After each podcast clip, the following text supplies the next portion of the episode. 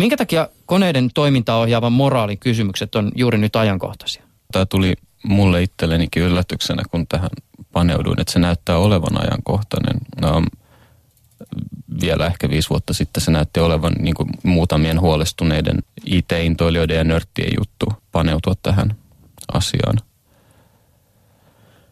Mutta se on ehkä ajankohtainen sen takia, että meillä on nyt koneita jokaisen hallussa, jotka pystyy tekemään itsenäisiä päätöksiä. Me jossain määrin voidaan jo nyt ulkoistaa esimerkiksi päätökset siitä, että koska me syödään ruokaa, niin jollekin älypuhelinaplikaatioille.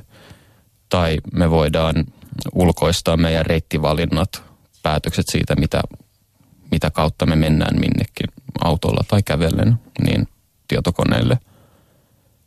Sitten siinä vaiheessa, kun esimerkiksi sairaaloiden leikkausjonoja ruvetaan optimoimaan algoritmeilla, niin me ruvetaan puhumaan siinä vaiheessa sit siitä, että kenen etu menee kenen toisen edun edelle.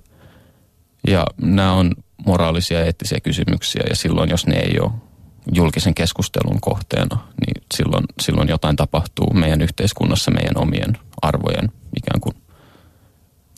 katveessa tai jotenkin se, meidän yhteiskunnallisessa alitajunnassa tapahtuu asioita, meidän puolesta päätetään asioita ja silloin se,